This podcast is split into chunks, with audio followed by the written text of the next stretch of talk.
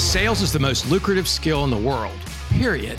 The problem is, most sales advice out there today is outdated, cheesy, and could even keep you from the deals that can make all the difference in your career. This is the No BS Sales School, a podcast for entrepreneurs and salespeople who want to master the skill of selling without all the BS.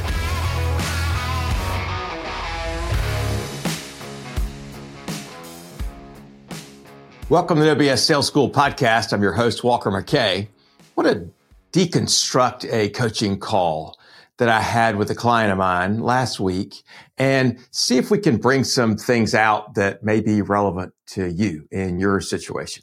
First time I've done something like this, so we'll see how it goes. Maybe it's a disaster, but let's just try and see. So this is my friend Anne. She lives on the West Coast. She's highly creative, very, very smart.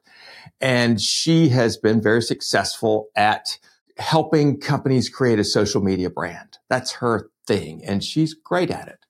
And she called me on Friday and said, can you help me with a breakup email or a breakup phone call that I need to make to this client that I just, you know, I just don't think they're going to be the right fit.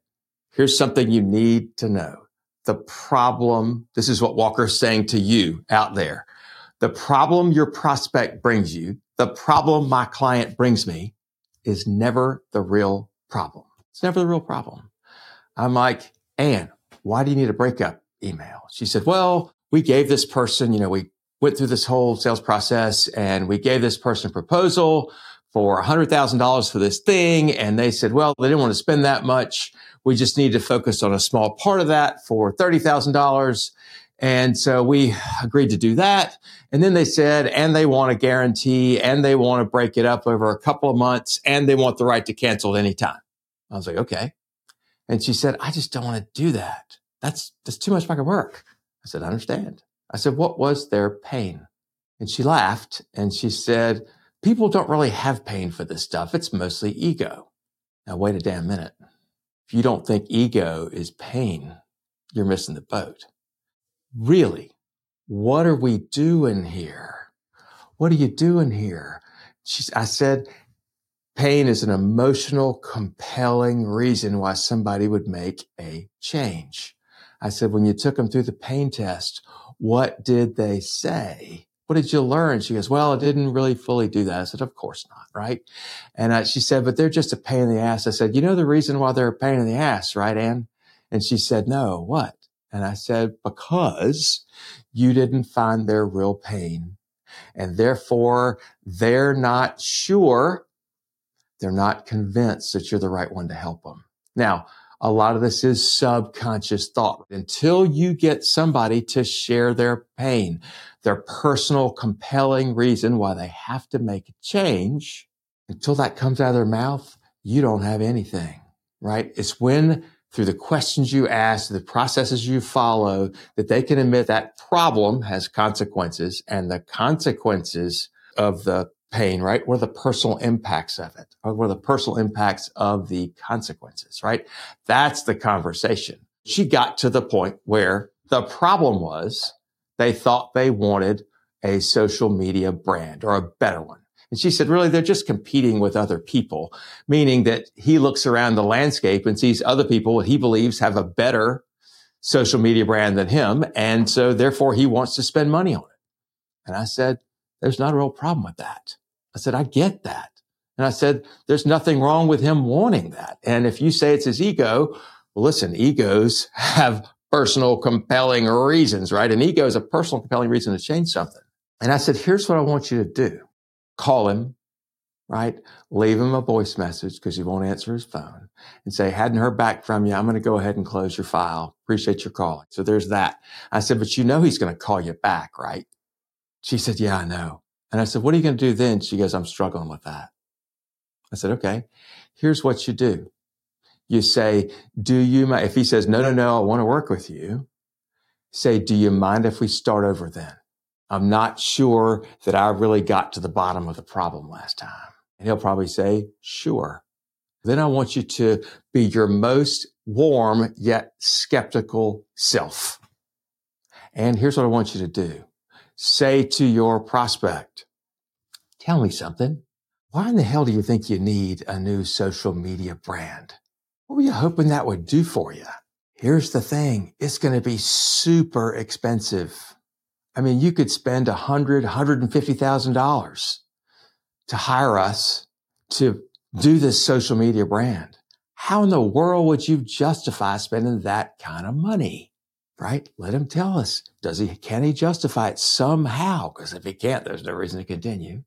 And then you say, here's the harder part. There's no guarantee you'll get any return on investment for this. There are no guarantees. It may not work and you may not realize. And here's the other thing. You may not realize that it's working for six to 12 months after our engagement's over. How in the world can you justify that? And she's like, holy shit. I missed it. You're exactly right. If you go in, if somebody says, Oh, I think I need social media, blah, blah, blah brand, and you say, okay, great. That's what we do. Let me tell you how we'll do that. We'll send you a proposal. Yeah, you just fuck the whole thing up. You got to get to the real reason why they want to do it and then tell them all the reasons why it's a bad idea. May not make that big of a difference. It's super expensive. You may get zero return on investment, or if you do, it may not be till six to 12 months after you finish working with us. How can you possibly justify that? See, these are things they're already thinking of anyway, Are they're going to come up in their thought process. Why the hell would you not bring it up? Be absolutely straight up with people. Be skeptical that they really need what you have because your best sale is going to come when they say, I know it may not work.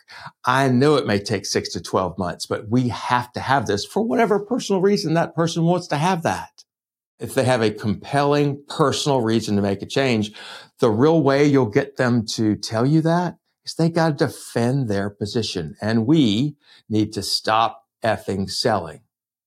We need to be disqualifying our prospects.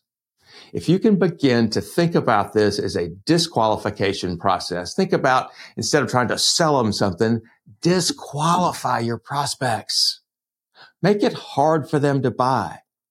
Walker, that's ridiculous. Why would you say that? Well, if you're not doing that, if they're just asking for something, you give them a proposal, what's your percentage that you're closing? If it's higher than about 45, 50%, it either means you're not in front of enough new people or you're not charging enough money. So don't be bragging about your 80% close ratio. How many people do you send a proposal to that they don't buy? Chances are it's a lot. Even if you're closing 40%, 60% or not. If you want it to stick, if you want people to follow your instructions, to actually be a good client for you, they need to be able, they need to tell you, I don't know how to do this on my own. I'm going to pay you to do it. And this is how it needs to work. And you can say, look, if we're going to do this, you got to do it my way.